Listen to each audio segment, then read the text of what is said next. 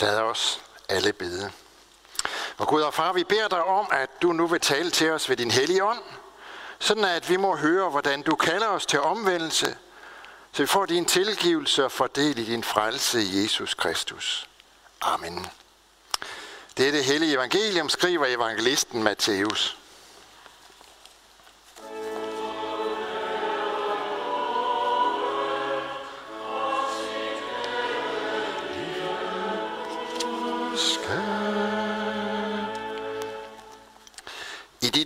Træder Johannes Døber frem og prædiker i Judæas ørken. Omvend jer, for himmeriget er kommet nær. Det er ham, der er talt om ved profeten Esajas, der siger, der er en, der råber i ørkenen, bagen herrens vej, gør han stier jævne. Johannes bar klæder af kamelhår og havde et læderbælte om livet, og hans føde var græshopper og vildhorning. Der drog Jerusalem og hele Judæa og hele Jordanegnen ud til ham, og de blev døbt af ham i Jordanfoden, i det de bekendte deres sønder. Men da han så, at mange af farisæerne og sadukæerne kom for at blive døbt af ham, sagde han til dem, Øjløngel, hvem har bildt jer ind, at I kan flygte fra den kommende vrede? Så bær da den frugt, som omvendelsen kræver. Og tro ikke, at I kan sige ved jer selv, vi har Abraham til far. For jeg siger jer, Gud kan opvække børn til Abraham af stenene der. Øksen ligger allerede ved træernes rod, og hvert træ, som ikke bærer god frugt, hugges om og kastes i ilden. Amen. Overlægen er på stuegang. Han har opereret en patient, og operationen er lykkedes, så det er gået godt. Nu skal han møde patienten efter operationen. Han går ind, og så giver han følgende besked. Operationen er gået godt. Prøverne ser fine ud. I dag der kan du få lov til at stå op og gå lidt omkring. Sygeplejersken hun kommer lige om lidt, og så hjælper hun dig op. Jamen dog, siger patienten. Jeg er virkelig glad over, at det er gået godt, men jeg føler mig ærligt talt elendig. Kunne jeg ikke få lov til lige at blive liggende et par dage endnu? Ikke tale om, siger overlægen. Her lader vi ikke patienterne ligge en dag mere end nødvendigt. Jeg ved godt, hvordan du føler det lige nu, hvordan du har det, hvor lidt lyst du har til at stå op. Jeg ved, hvor stor overvindelse det kræver. Men du skal op, hvis du vil være rask. Det er det bedste for dig. Det er det eneste, der hjælper. Og inderst inde, så tænker jeg, så er det jo nok sådan, at så ved patienten godt, at lægen har ret. Men det kræver alligevel ret stor overvindelse, det her, at gøre, som han siger. For det koster så mange kræfter, og det vil være så dejligt lige at være fri. Det, som den her patient fik af lægen, det var, det var en formaning. Det bibelske ord formaning, det betyder både i rettesættelse, opmundring og trøst.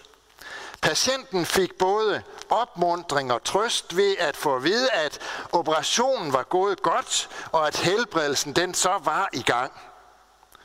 Men der var også brug for en irettesættelse. Hvis patienten var blevet liggende, så kunne helbredelsesprocessen være blevet stanset, eller i hvert fald udskudt. Det, som vi hører om i evangeliet i dag, det er sådan set også lægen, der er på stuegang. Ikke, ikke den store læge, men måske ham, som vi så kan kalde for første reservelægen. Ham, som er specialist i, hvad der skal til, for at man kan blive helbredt. Det er jo hans døberen, som vi hører om. Denne underlige skabning, som holdt til dernede ved Jordanfloden, og som døbte mennesker, der kom til ham. Hans hår og hans skæg, det var det var langt, og det var vildt, og det var ikke fordi, der havde været coronapandemi, så han ikke kunne komme til frisøren eller noget i den stil. Det var bare sådan, han var, for han klippede det ikke. Hans tøj bestod af kamel, en kamelhårskappe, og hans føde var græshopper og honning fra vilde bier. Måske, ja, jeg, jeg ved det ikke, men det forestiller jeg mig. Måske så virker han ligefrem lidt øh, usøjneret. I hvert fald øh, må han have været virket noget vildmandsagtigt. Alligevel så stemler, stemler folk sammen om ham. De 20 kilometer, som der var fra Jerusalem, betød til, til synladende ingenting. Det, som Johannes gør derude ved Jordanfloden, det er sådan set, at han holder stuegang. Eller måske skulle vi hellere sige, at han har konsultation. I hvert fald så handler det om, at patienterne får at vide, hvad der skal til, for at de kan blive helbredt. Johannes gør det ved at give en formaning. En formaning, der som alle andre formaninger både indeholder trøst og opmuntring. Himmeriget er kommet nær, siger han. Det var det, som gjorde dem glade. Det var det, de kunne forstå. Det var det, som fik dem til at komme ud til ham. Himmeriget er kommet nær. Men formaningen indeholdt også en irettesættelse, som det ville være nemmere at gå udenom, og som kostede noget. Omvend jer, sagde Johannes. Hvad betyder det? Hvad, bet- hvad betyder omvendelse? Hvad er omvendelse? Ja, indimellem, når det skal gå øh, sådan lidt hurtigt, så kan det der med omvendelse vist nemt blive noget, som er noget særligt for indre mission eller andre øh, i den øh, boldgade. Men det er det jo faktisk ikke. Masser af gange lyder omvendelse, øh, opfordringen til omvendelse i Bibelen. Og nødvendigheden af omvendelse bliver faktisk udtalt for os, også fra Jesu mund. Og det sker uden nogen form for personansættelse. Så omvendelse, det er ikke noget særligt for nogen særligt fromme eller noget i den stil. En hver sand forkyndelse af kristendommen, der må kaldet til omvendelse også være med. Der må det også lyde. Og omvendelse handler heller ikke nødvendigvis om en særlig oplevelse. Omvendelse, det er at vende om, så man får ansigtet den anden vej. Når der i Bibelen bliver understreget, hvor nødvendigt det er med omvendelse, og det sker helt alment uden personanseelse, fordi forudsætningen er, at alle mennesker har behov for omvendelse, så er, så er det jo udtryk for, at vi mennesker i udgangspunktet står med ryggen mod Gud. Når man står med ryggen mod noget, og så begynder at gå, så kommer man jo længere og længere væk fra det. Derfor er der brug for at vende om. Og det er præcis sådan mennesket beskrives i Bibelen, som syndere, der har vendt sig bort fra Gud. Og det er ikke blot en række af mere eller mindre tilfældige syndere, som der nu er tale om.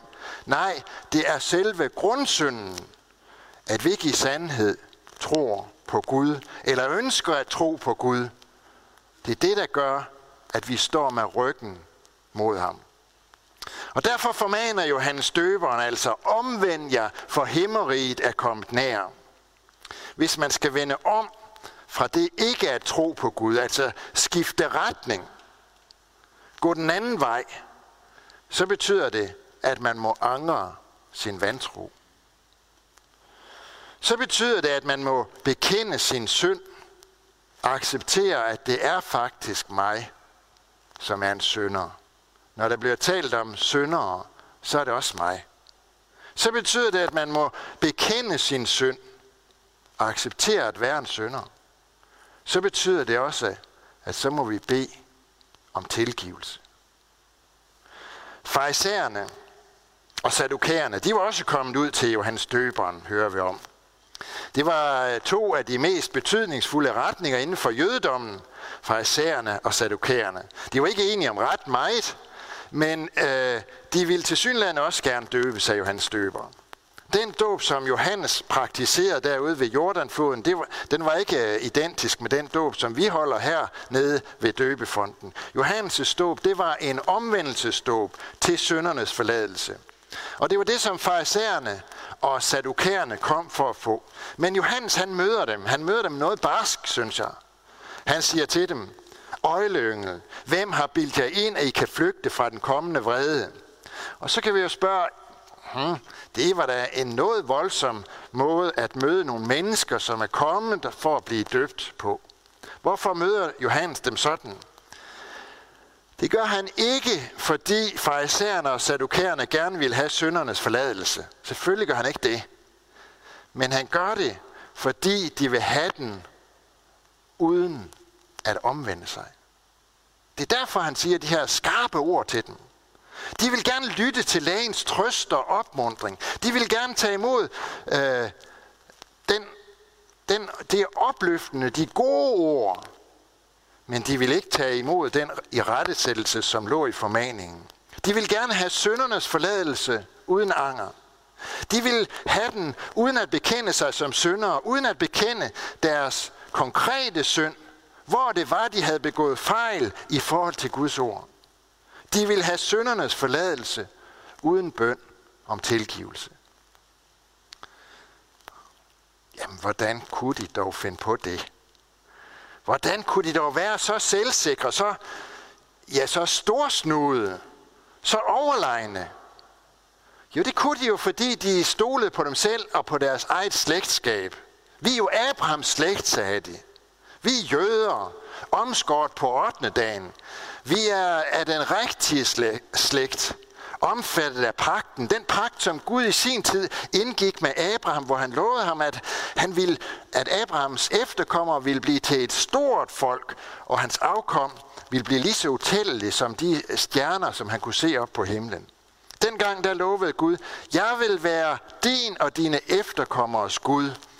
Og Gud havde sagt, at de skulle være hans folk.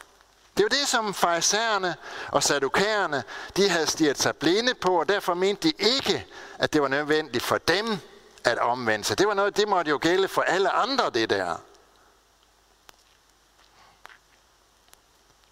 Måske kan vi nogle gange gøre det samme. Gud har jo også gjort os til sit folk. I dåben er vi kommet til at høre til hos ham. Det var noget kæmpe stort, der skete der. Det må vi aldrig tale ned eller tale nedsættende om. Det var kæmpestort, det der skete i dåben. Tænk engang, det at blive indlemmet i Guds folk. Sådan bare uden videre ved en døbefond der. Uden at have gjort sig fortjent til det. Uden at have købt sig til det, betalt sig til det. Uden at have øh, fået billet eller noget som helst andet. Tænk engang uden videre, bare det at blive en del af Guds folk og blive Guds barn, få Gud til far. Det er kæmpestort. Og så ovenikøbet, uden at nogen kan se det. Uden at nogen kan se, hvad det er, der sker. Man kan kun se en præst og en døbefond og noget vand. Og bagefter, jamen så kan man heller ikke se nogen forskel. Det er jo ikke sådan, når vi har dåb her i kirken, at, at øh, hovedet stråler på det barn, som bliver båret ud, som er blevet døbt eller noget af den stil. Men det er sket noget fantastisk. Det var noget helt fantastisk, der skete ved dåben. Men hvis dåben ikke følges op af et liv i tro på Gud og med Jesus Kristus som Herre og Frelser, jamen så sker der det, så bliver dåben jo nytteløs. Så bliver det os, der ikke vil lytte til lægens formaning i sin helhed. Det er gratis at lytte til opmundring og trøsten, men i rettesættelsen koster altid noget. Det koster noget at erkende sig selv som en synder, der har brug for Guds tilgivelse og noget. Det koster faktisk noget. Det koster noget at erkende sin synd. Det, det koster det, at jeg skal gøre mig lille. For så kan jeg ikke selv. For et par år siden, mens man endnu kunne øh, rejse rundt i verden, der var jeg i Rom. Og der var mange spændende og imponerende ting at se i Rom. Men en af de ting, som gjorde indtryk på mig, det var, når man kom ind i, i kirkerne dernede, så var der altid sådan en skriftestol. Og en, en kirke, hvor vi kom ind i, der var det ikke mindre end 14 skriftestole. Altså, I ved, de der små bokse, øh, som står, og så, hvor der er to døre i den ene side, der går præsten ind, og så kan man så gå ind i den anden side og bekende sine sønder for præsten, og så får man så øh, af præsten tilsagt Guds øh, tilgivelse og søndernes forladelse. Det gjorde indtryk på mig at komme ind i sådan en kirke der med 14 skriftestoler. Det, som faktisk gjorde allermest indtryk, det var, at det var tydeligt, at de her skriftestole, de var også i brug. Det siger nemlig noget om, at her var der mennesker, som bekendte sig selv som syndere, som havde brug for fra en præst at høre, ja, det er rigtigt. Gud, han tilgiver dine synder. Når du bekender dem for ham, så tilgiver Gud også din synd. Det er faktisk det er nøjagtigt det samme øh, tilbud, vi har her i kirken cirka hver 14. dag inde i sakristiet, hvor vi holder skriftemål. Vi har bare ikke sådan nogle små bokse. Vi gør det i fællesskab, at vi bekender os som syndere for Gud, og så lægger jeg hånden på hovedet af hver enkelt, som deltager i skriftemålet, og tilsiger syndernes forladelse. Jeg vil også godt nævne, at de her øh, kirker, som jeg så i Rom, det var jo selvfølgelig katolske kirker, men også i den lutherske kirke, der har vi, der har vi den mulighed, at man kan henvende sig til en præst og bede om at komme til skriftemål, og så få lov til helt personligt og selvfølgelig i, i fuldstændig fortrolighed at bekende sine sønder og modtage søndernes forladelse ved at præsten lægger hånden på hovedet og tilsiger Guds tilgivelse af synden. Hvordan skal vi forholde os til Johannes Døbers ord i dagens tekst? I hvert fald ikke ved at, at skyde dem fra os, som hårde ord, der er ubrugelige for os i et moderne samfund i dagens Danmark. Vi må se dem ligesom lægens formaning, der ikke bliver givet for at irritere patienten, men for at patienten skal blive rask. Sådan er Johannes' formaning også en formaning om, at vi har brug for at vende om til Gud og bede om hans tilgivelse – når Johannes han tog så store ord i sin mund, så var det jo ikke for at skræmme dem fra vid og sans. Det var heller ikke for at gøre dem sure eller ked af det eller bange. Nej, når han talte til dem med så store bogstaver og sagde, øksen ligger allerede ved træets rod, og hver træ, som ikke bærer god frugt, hugges om og kastes i ilden, så var det fordi, det lå ham så meget på sinde, at de tog imod Guds nåde og fik del i hans tilgivelse. Og sådan må vi også høre ordene, når de lyder til os her i dag. Som en opfordring til at bekende os som syndere for Gud. Bekende vores synd for Gud. Bed om hans tilgivelse, og så vide, at han selv har lovet os, at hvis vi vandrer i lyset, ligesom han er i lyset, så har vi fællesskab med hinanden. Og Jesu hans søns blod renser os fra al uretfærdighed. Amen. Vi lover og priser og takker dig, hvor Gud, Far, Søn og Helligånd, du som var, er og bliver en sand træen i Gud, højlovet fra første begyndelse nu og i al evighed. Vi takker dig for dit ord til os, for din kirke på jorden, og vi beder for din menighed. Her ved Herning Kirke, lad ordet bære frugt, bevare os i troen på dig og forny os i håbet om dit komme.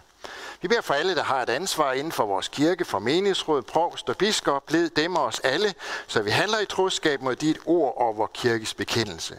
Vi beder, kald og dan du der tro, tjener og forkynder af dit ord. Vi beder for alle, der går med dit ord, både her hjemme og i det fremmede. Styrk du dem, hold din hånd over dem, og lad deres gerning bære frugt.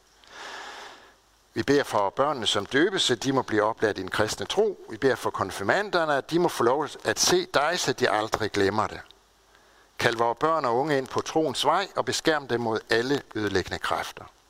Vi beder for alt sandt folkeligt og kirkeligt arbejde. Vi beder for det kirkelige børnearbejde. Udrust du lederne, velsign du det.